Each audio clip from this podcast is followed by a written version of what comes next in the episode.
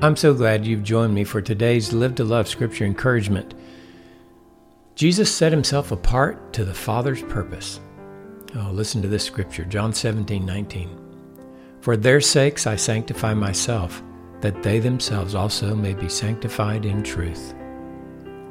There's a false narrative floating around in the world that Jesus died because he spoke truth to power, not because he was the Father's sacrifice of atonement to take away sins.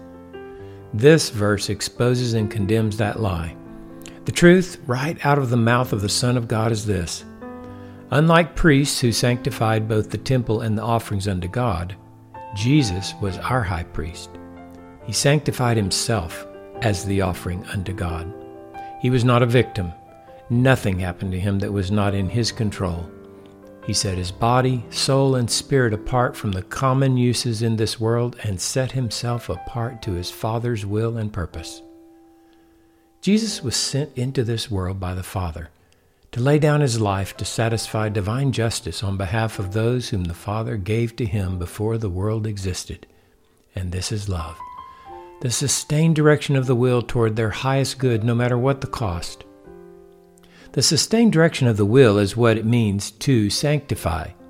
Jesus determined to love his disciples with the Father, so they could be sanctified in truth and love his own with him. We're here today because God answered Jesus' prayer.